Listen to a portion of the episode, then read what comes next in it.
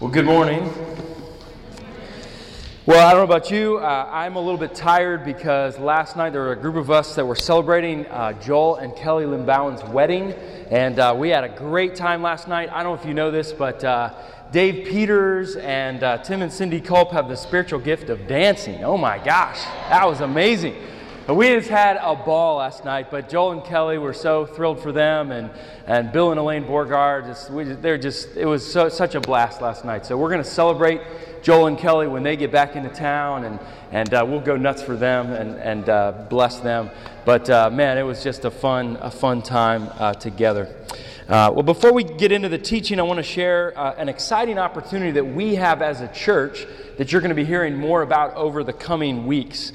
Uh, we certainly have celebrated Easter a few weeks ago, and now we turn our attention, along with millions of other uh, believers around the world, uh, to something called Pentecost. Pentecost, uh, which this year is on May 15th. Pentecost, Pentecostus simply means 50 days, or the 50th day and uh, it's 50 days after Easter. Uh, does anyone know or remember what we celebrate at Pentecost? Anybody remember? The Holy Spirit, but what did the Holy Spirit do? The birth of the church, right. So it's the church's birthday. And we see in Acts chapter 2 the Holy Spirit doing a really cool work, and all of a sudden, boom, the church is born. The church is born. So it's a chance for us to sing happy birthday to the church. So we move from Easter to now leaning in to looking at Pentecost, which is in our in our view. And so we anticipate that. And one of the benefits of being a part of something called the Ecclesia Network. You all know that we're a part of a church planting network called Ecclesia.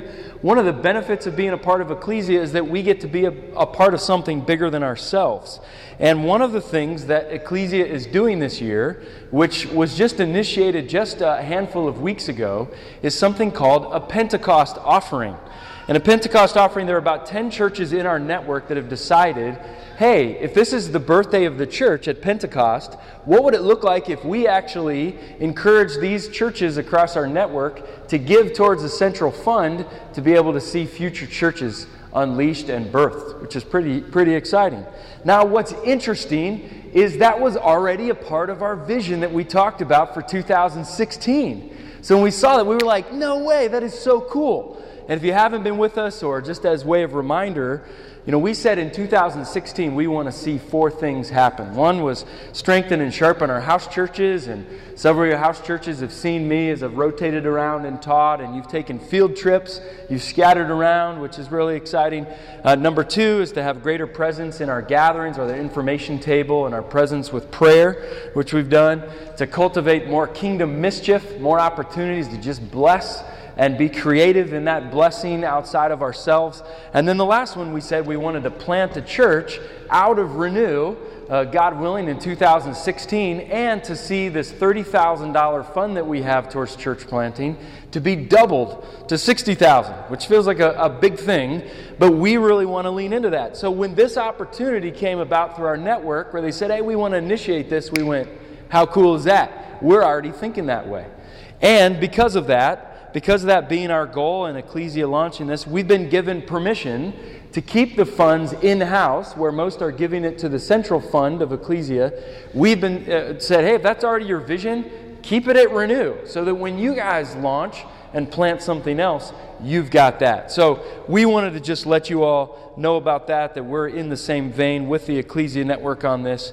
And there are going to be three gatherings between now and Pentecost in mid May that we wanted to just let you know we're going to be highlighting, talking about it, sharing some stories of other Ecclesia churches who have planted churches out of what they're doing too, so that we get to kind of see and hear what we're a part of and what God is calling us to be a part of uh, leaning forward. So in the next few weeks, we're going to be inviting Renew, not today, but re- inviting Renew uh, to give towards this goal of raising this additional $30,000 to see something uh, unleashed out of what we do. So at Advent, we give a special offering, normally to bless our global partners. But we've never done anything outside of Advent of inviting people to give to something bigger like this. So this is a first for us in almost eight years of doing this.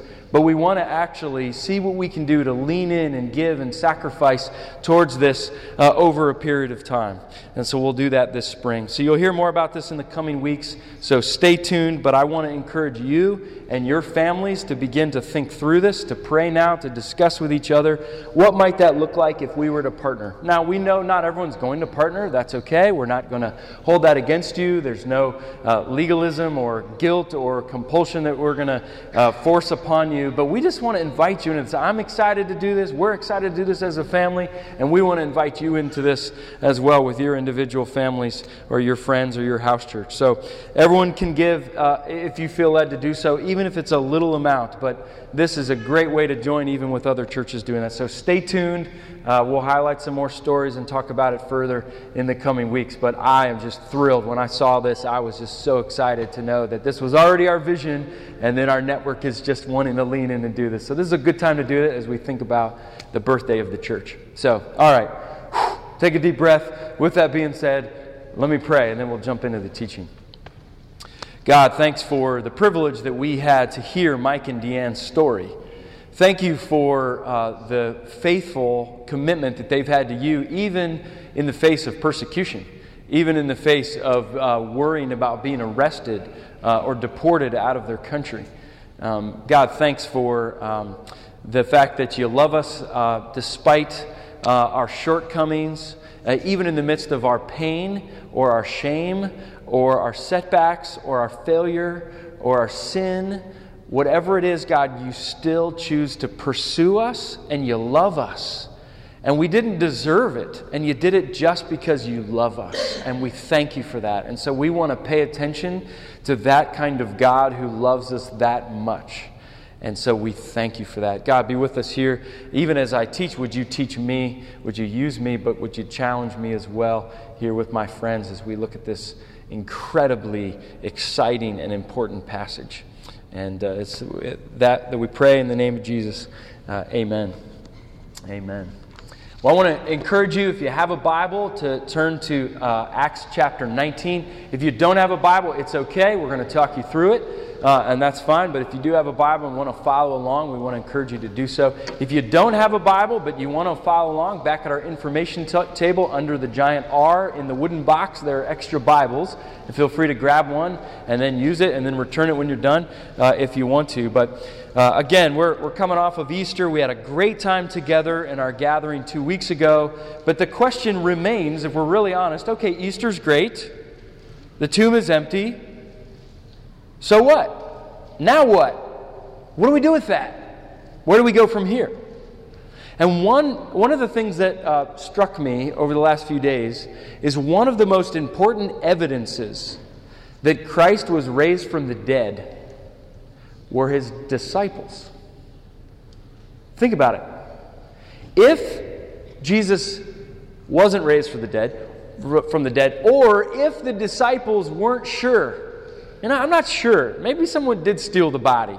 Maybe this really didn't happen. Or worse, what if it was a deceptive cover up? And they just were trying to freak people out and, and, and, and hoodwink people. Would the disciples have gone to the lengths that they went to actually believe that Jesus rose from the dead? Would they actually be willing to go to their deaths if they knew it was a fraud, if they knew it was a fake, or even, even if they weren't fully convinced? You know, it's fitting that we've been journeying through the book of Acts, where we see these followers of Jesus that will do whatever it takes to follow this risen Christ, even if it meant marching to their own death. You know, as a review, uh, Acts serves as this bridge between the Gospels Matthew, Mark, Luke, and John, these four books uh, that highlight Jesus, the autobiographies, uh, the biographies of Jesus. And before it gets into Paul and his letters that he writes to these local communities that are popping up, it's, it's the bridge between the two. And Acts, it was written by Luke, who also wrote the book of Luke. So as, as Luke is writing this, he's wanting people to say, hey, here's the purpose of the whole book. That the salvation of God is spread because of the power of the Spirit, the Holy Spirit, and nothing can thwart it. That's what Acts is about. Salvation happens by the power of the Holy Spirit working, and nothing can thwart its spread. That's what Luke wants us to grasp. And it's this spread from Jerusalem, Christianity just happening in the city of Jerusalem, spreading all the way to Rome, the world headquarters at that time. Rome. Now, the good news of God's salvation through Jesus is that first it was for the Jews, but then we see in Acts that it spills out for everyone else who wasn't a Jew. All the non Jews, the Gentiles, it spilled over there. And the Holy Spirit is guiding the process of this little baby church, this infant church, the early church, learning of what it means to live in light of the fact that there is a risen Christ, that salvation is for all of God's people. It is God's thing, and nothing can hinder God when He's up to something good.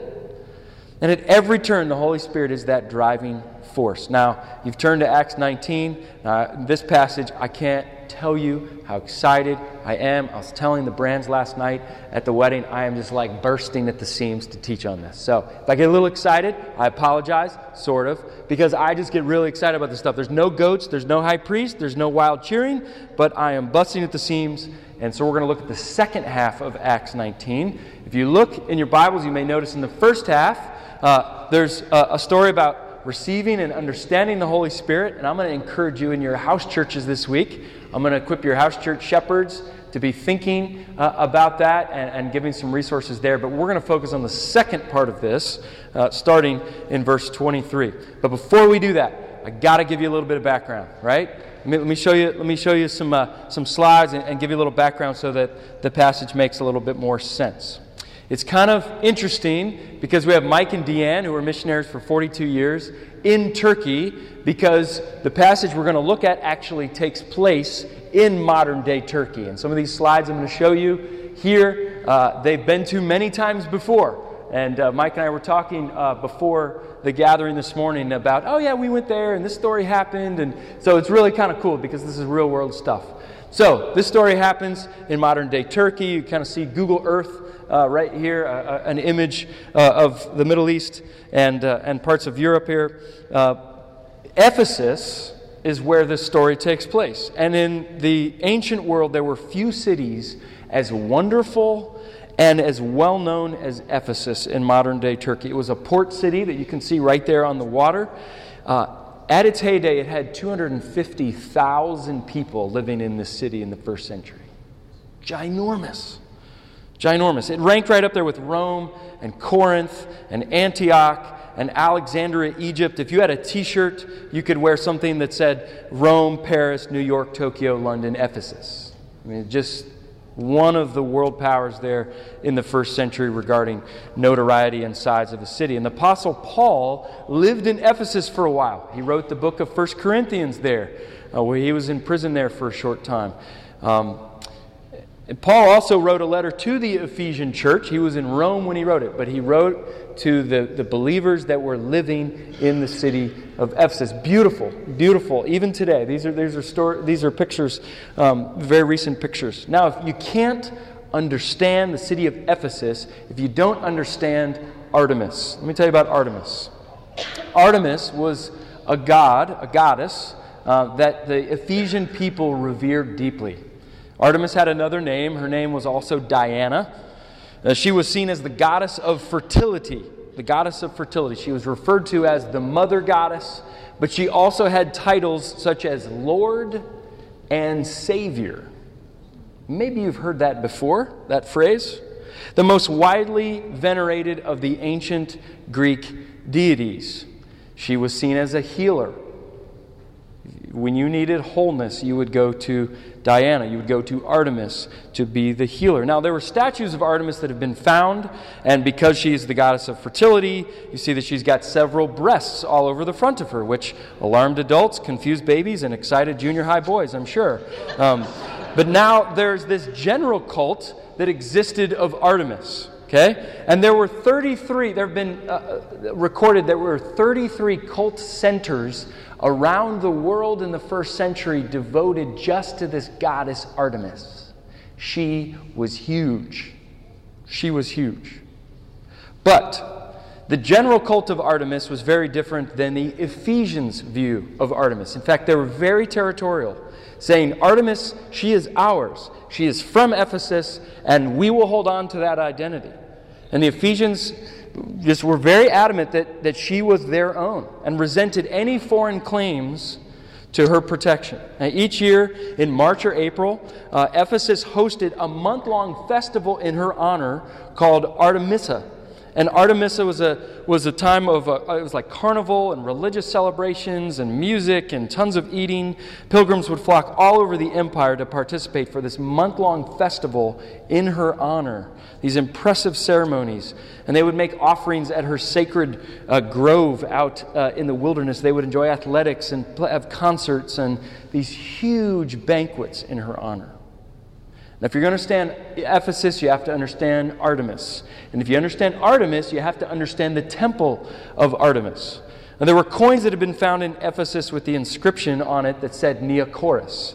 And Neocorus meant the temple warden or the temple guard. They were the keeper of Artemis's temple. And the temple of Artemis is one of the seven ancient wonders of the world. You see here, this is an artist rendering. This is not real. this is an artist rendering of what they believe that the temple of Artemis was like. You can see how impressive this would be and why it would be one of the seven wonders of the world at the time.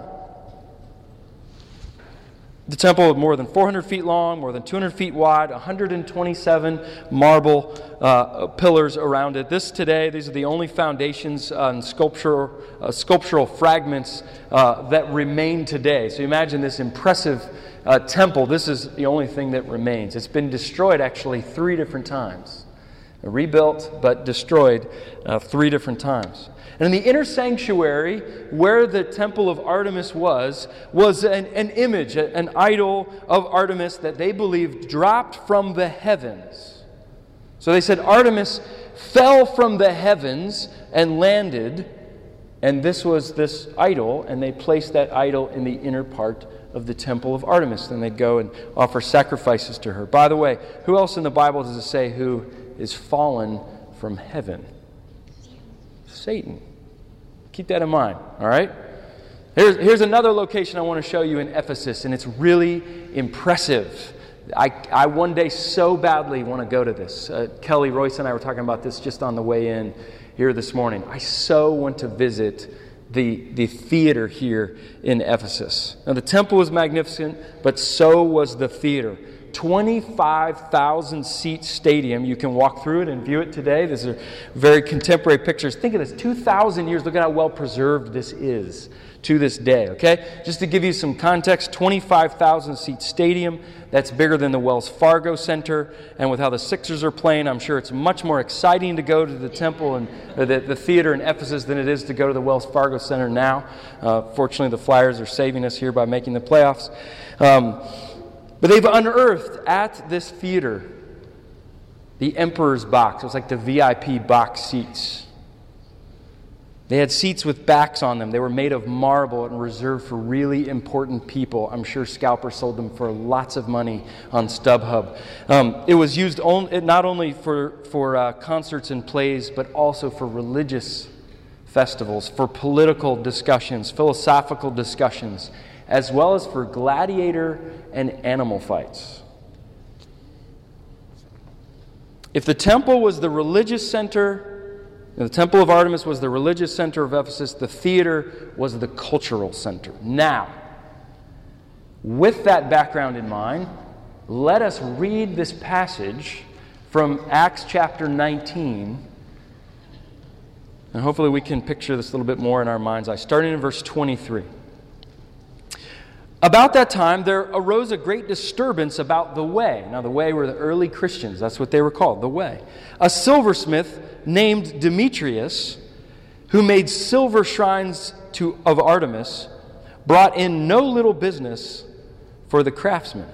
He called them together along with the workmen in related trades, and he said, Men, you know that we receive good income from this business, and you see and hear how the fellow Paul has convinced and led astray large numbers of people here in Ephesus and in practically the whole province of Asia. He says that man made gods are no gods at all. There is danger not only that our trade will lose its good name, but also that our temple of the great goddess Artemis will be discredited, and the goddess herself, who is worshipped throughout the province of Asia and the world, will be robbed of her divine majesty. When they heard this, they were furious, and they began shouting, Great is Artemis of the Ephesians! And soon the whole city was in an uproar. The people seized Gaius and Aristarchus, Paul's traveling companions from Macedonia, and they rushed as one man into the theater. Paul wanted to appear before the crowd, but the disciples would not let him. Even some of the officials of the province, friends of Paul, sent him a message begging him not to venture into the theater. The assembly was in confusion. Some were shouting one thing, some another. Most of the people there did not even know why they were there. The Jews pushed Alexander to the front, and some of the crowd shouted instruct- instructions to him. He motioned for silence in order to make a defense before the people. But when they realized he was a Jew, they all shouted in unison for about two hours Great is Artemis of the Ephesians! The city clerk quieted the crowd and he said, Men of Ephesus, doesn't all the world know that the city of Ephesus is the guardian of the temple of the great Artemis and of her image which fell from heaven? Therefore, since these facts are undeniable, you ought to be quiet and not do anything rash.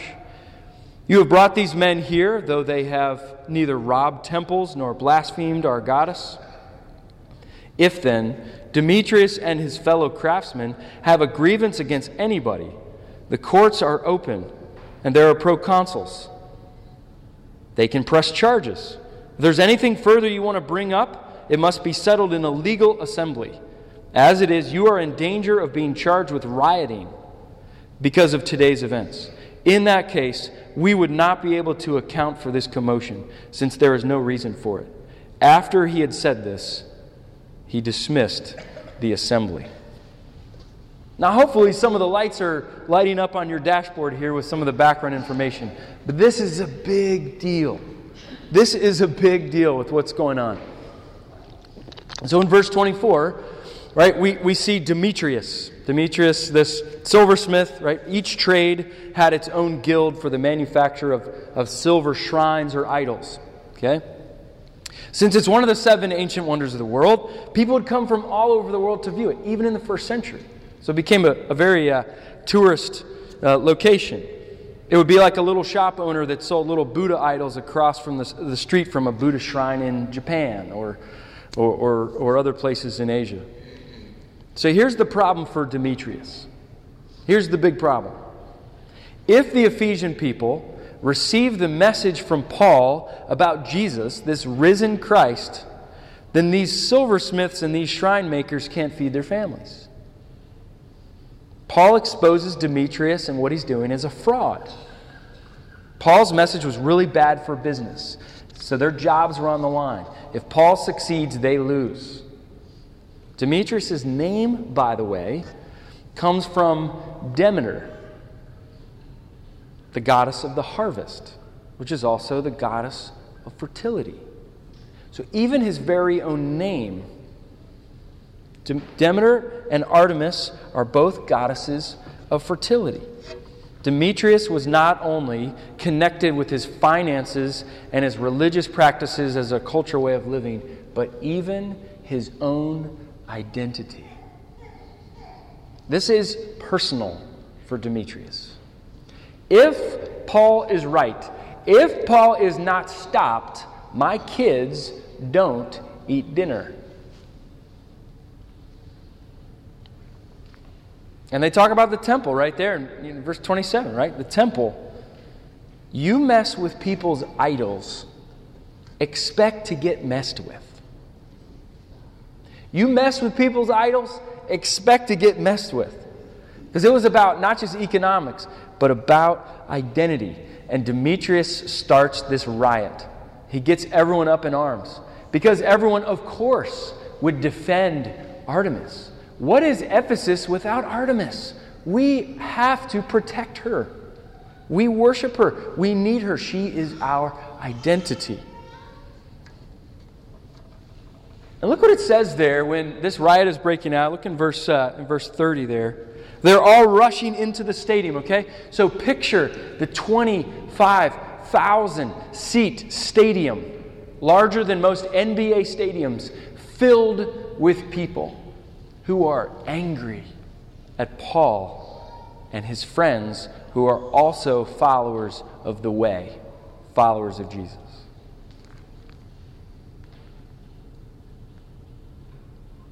In verse 30, look what it says. And Paul was super apologetic that he offended them and said, Sorry, I'll leave quietly. It's not what it says at all, is it? What does it say? Verse 30. Paul wanted to hear before the cr- wanted to appear before the crowd, but the disciples would not let him. Paul, you know what, dude? Hey, look, man. I know you're pretty excited about this. I know you're passionate about Jesus, but they will dismember you. They will rip your limbs apart. Don't go. Paul also has friends. He lived, he taught for a few years in Ephesus. He got to know all sorts of people. It says some very uh, rich and affluent and influential friends of Paul who weren't followers of Jesus but were friends in helping run the whole city. So the very popular people sent an emergency message to Paul and said, Paul, we love you, but bro, down, Sparky, down. Like it's time for you to just chill because they will destroy you. So he's got his fo- the followers of Jesus, his friends, saying, Don't go in there, don't go in there. He's got people who aren't followers of Jesus but friends of Paul saying, Not a good idea, Paul. Don't go in there. Don't do it. And what does Paul say? I've got to go in there. Let me in. I don't care what happens to me. Let me in there. I don't care what you say, and I don't care what you say. I don't care what they're chanting for two hours. I have got to go in there. I've got to do it. Let me in. Let me in. I mean, Paul wasn't afraid to die. And if you're not afraid to die, then you're one dangerous dude for Jesus. Paul tells us in one of the later letters all the things that he went through, all the hardships he went through beatings, several imprisonments, sleepless nights, shipwrecks, hunger, beatings, untrue rumors, all these things. And it's still worth it to him. So, hey, why not throw a riot into the mix too, huh? You know, I mean, why not add it to that resume? And the crowd is whipped into this frenzy. Most people at the beginning don't even know why they're in there. What are we cheering? Oh, yeah, yeah, what, what, are we supposed to say? Right? Until someone gets up and tries to talk to him and they realize he's a Jew. Now they're furious. The bear has been poked. And they chanted for two hours. Great is Artemis, God of the Ephesians. Great is Artemis, God of the Ephesians. Two hours. And what united them was the fact that their identity in Artemis was being threatened. Right? You've heard nothing unifies more than a common enemy. The gospel, the good news of Jesus, always threatens our individual, our personal, and our cultural idols. Always. You mess with people's idols, expect to experience resistance. Mike and Deanne talked about how they lived under this threat of being in Turkey. Paul lived with that same threat in Turkey. I mean, this is one of the most dramatic scenes in the entire New Testament. All right, Ange, go ahead and show the next picture. I want you to picture this. I want you to think that you're Paul. This is the tunnel that leads into the floor of the theater. Okay? I want you to imagine that the discussion is happening right there where his friends say, Hey, Paul, Paul, Paul, I mean, we love you. I know you love Jesus, but, but don't, don't go down the hall.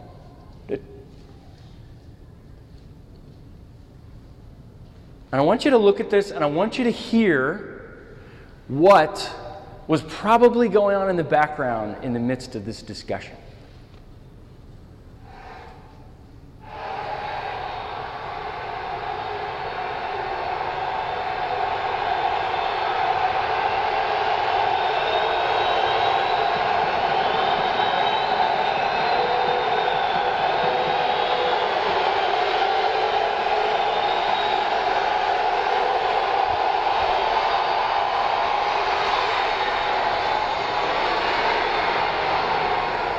And Paul says, Let me go in.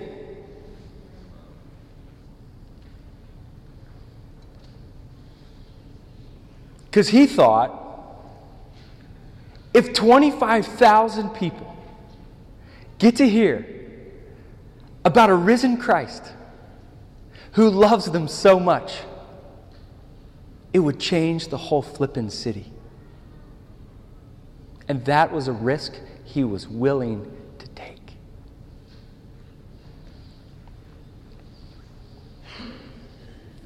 Now, eventually, the crowd dies down. He isn't hurt. It actually ends peacefully because the city clerk comes out and reminds them we're a free city. Rome has allowed us to be a free city, but we are not allowed to riot like this. And if we riot like this, if you continue at this rate, if you riot, our free city status will be pulled, and we will no longer have that from Rome, so you better leave quickly. There's some politics playing out here. Don't make a rash decision here and ruin our freedom here in this city. And says, and after this, very melodramatically, he dismissed the assembly. They Well, just like shuffling out quietly. You know, I don't know.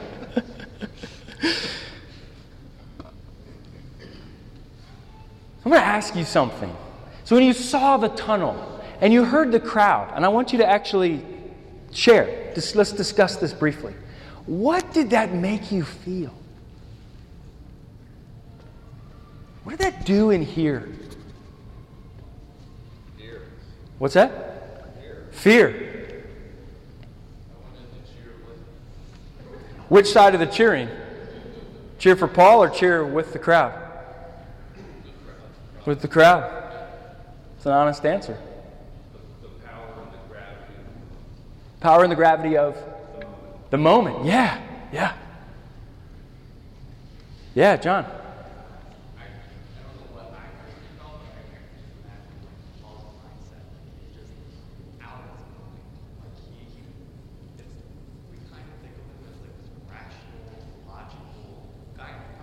says like, you know, if I'm sober, it's for your sake. If I'm out of my mind, it's huh. for God's sake. And that's that's like it's just this crazy mad.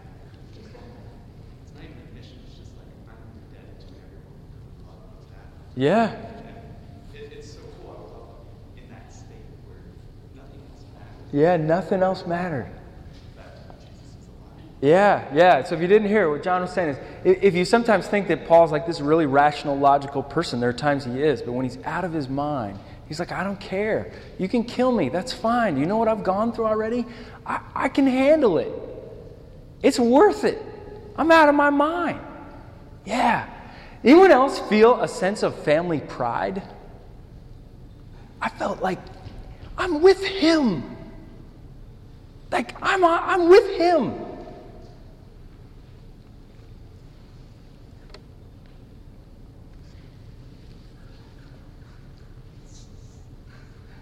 It would be great in your house churches this week for you to all to answer this question. In this story, who do you relate to the most? If this story is unfolding, where are you standing or sitting? Where do you find yourself in the story? And I think, as, thinks, as we think about today in our own lives, I think it's important that we ask ourselves a series, a series of questions. Like, what would make someone want to do that? for the sake of Jesus. To say, let me in there. I don't care. Let me go in. How many of us, honestly, how many of us would say, sorry, there seems to have been a misunderstanding. I will just go quietly? That's probably what I would do.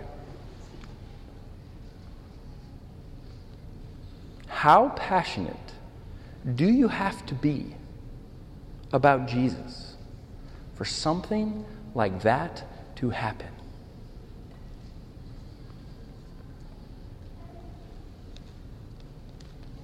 And where does this kind of passion for Jesus come from?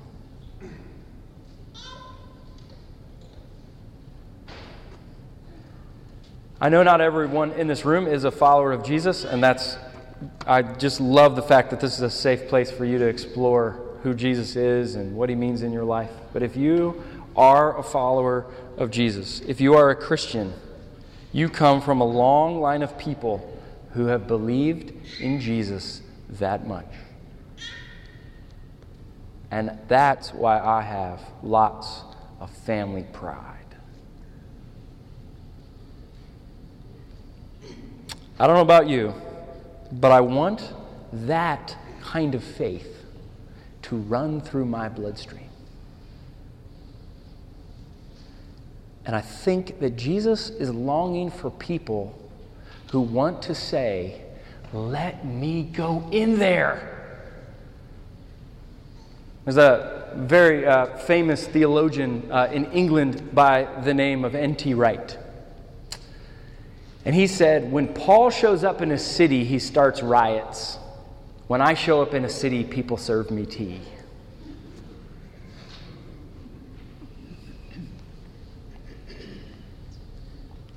This, by the way, this story about Paul is not something from 2,000 years ago. There are stories like this that happen all over the place. We just heard a brief story of the amount of commitment of people, friends of ours, people in our church who lived in Turkey, who were willing to say, Let me go in there in Mike and Deanne. But let me tell you about Rana, who lives in Nepal. One day recently, about 20 women from her village took Rana and they kicked her and beat her with sticks, and a man came and joined in in the process of beating her with the other women, and it was her father. Why? Because Rana had chosen to be a follower of Jesus. She believed in the risen Christ like Paul. When they finished beating her, they left her and they yelled at her, Now leave our village and never spread this foreign religion here again. Get out. She fled to a safe house, which was provided by a great missionary organization called Voice of the Martyrs, which helps persecuted Christians around the world. A safe house for her to recover physically, for her to receive counseling, some financial benefit because she was left with nothing. And she did what few people would choose to do.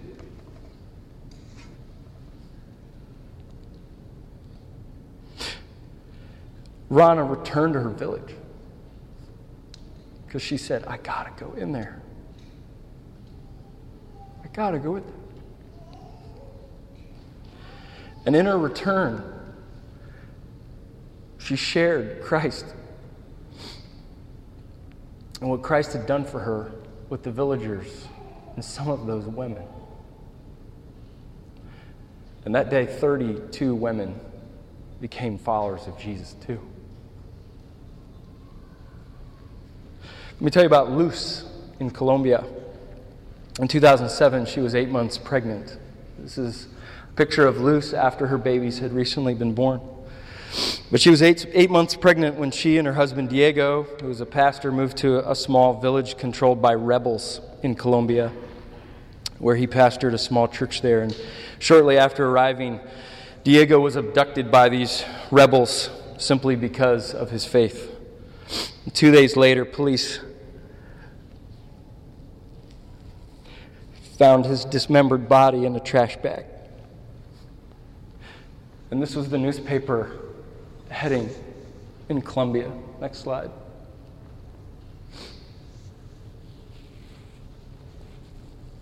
If you don't read Spanish, it says they cut him in 30 pieces.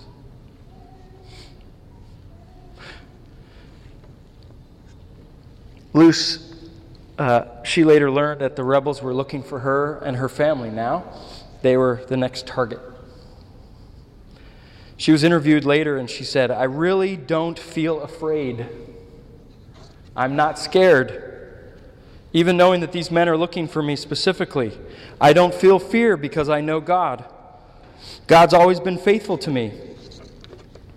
Even though I've been alone with my kids, I've always had Him. He's always sustained me, He's always brought people around me. For my kids, it's been a big blessing. He's never left me in the most difficult moments, the moments of sadness. He's the one who consoles me and helps me keep going.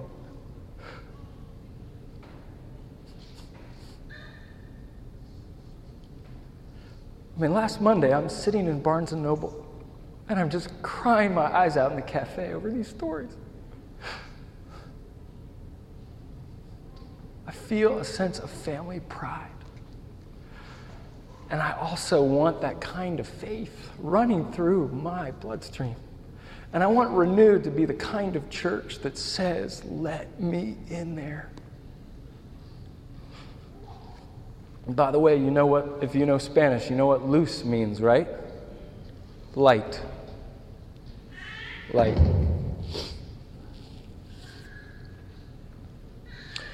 How passionate do you have to be about Jesus for this to happen?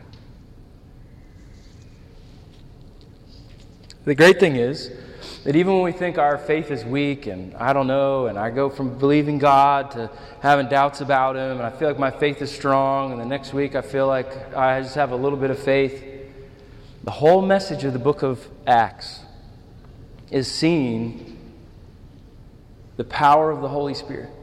But we trust the Spirit regardless of our level of faith to say, I'm just going to believe it, even when it feels small. I'm just going to believe it anyway. I'm going to lean into this and allow the power of the Holy Spirit to take over. Paul, Rana, Luz, Mike, Deanne, and now us. It's available to us. And I hope Renew can be the kind of place where we cultivate that kind of bold passion for the risen Christ, not out of guilt, not out of shame, but out of a deep, amazing understanding of how big God's love is for us in order to honor Him. Paul even had this much courage in the theater in Ephesus, and yet later he wrote to this little house church in Ephesus. And that little house church in Ephesus would have remembered Paul's visit. I'm sure it, it, was legend. And even remembering this, this is what he asked for for them. This little house church in Ephesus, in the midst of the temple of Artemis, in the shadow of the temple of Artemis, this little house church in Ephesus, he, this is what he asked them to do for him. He said, Would you pray also for me? That whenever I speak, words may be given to me, so that I will fearlessly make known the mystery of the gospel for which I'm an ambassador in chains, and pray that I may declare it fearlessly as I should. Let me end with this. Let me say this. If we leave here and the only thing we grasp is we need to be more like Paul, I think we've missed the point.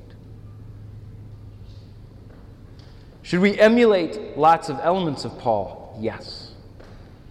But the role of our church, just like any church devoted to Jesus, is that we seek to emulate the risen Christ.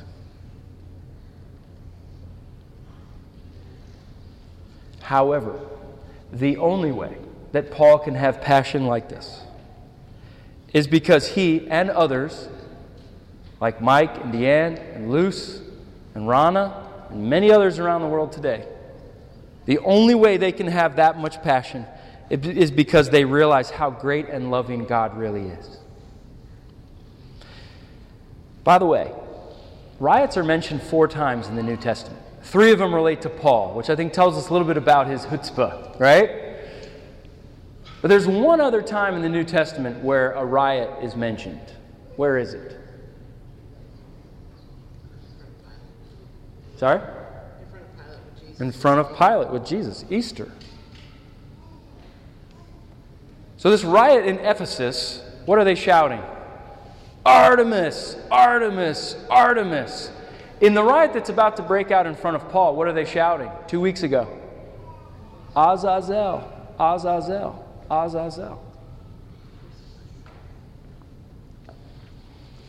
Jesus risked his life in front of an angry mob that shouted, Release Barabbas, crucify Jesus. Azazel, Azazel, not Artemis, Artemis, Artemis. And why did Jesus stand before the riot?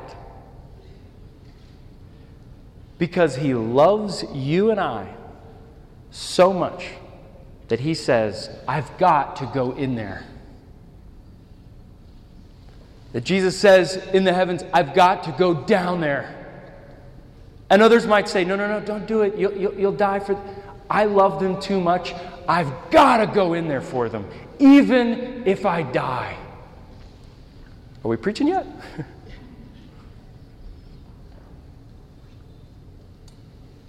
That's how much you're loved. That there's a God who's willing to send his son in because he loves you so much to say, I gotta go in there. I gotta go in there. And if God is someone through Jesus who loves us that much and is risen and still alive today, I think that deserves a response from us.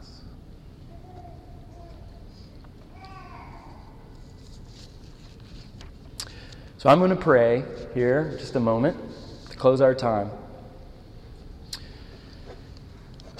I'm going to pray specifically in a few different ways. And I want to invite you uh, into that time to pray. And if prayer is new for you, um, or you, you, feel like you haven't prayed for a long time, or God feels distant, that's fine. We'll pray for you on your behalf, and we'll lean into this with you. Um, but I, I want to I want to pray for three things for us knowing that there's a God that loves us and pursued us that much and still does, to go in there in the midst of a riot when people are shouting. But that we can respond in some ways. Number one, I'm going to pray that we as a church don't let fear and the acceptance of people become our own little silver sh- shrines and idols, like Demetrius was selling. Because truthfully, our culture is selling us a bunch of these silver idols of acceptance and fitting in and fearing what people think about us. And the gospel messes with those idols. I'm going to pray that God would mess with our idols of our fear of people, our fear of acceptance. And number two, I want to pray for courage and curiosity. Because do you realize when people, when God's people are courageous and other people are curious, God seems to do some amazing things in that situation. When we're courageous and people are curious, great stuff happens. I'm going to pray to that end. And then lastly, like Paul, who asked for prayer that he'd be fearless, I'm going to pray that we be bold people too. So let's pray together. Let's pray. God, thank you for the story of Paul. Thank you for his courage of being, like John said, out of his mind. God, would you make us as a little community here, which, by the way, was several times bigger than this little house church in Ephesus? Would you allow us to be a group of people that realize how much that you love us, that realize how much that Jesus said, I gotta go in there, I gotta do this for them? That if we're loved that much, God, that we would draw on that same courage that you had and that same courage that Paul had here. So, God, would you help us?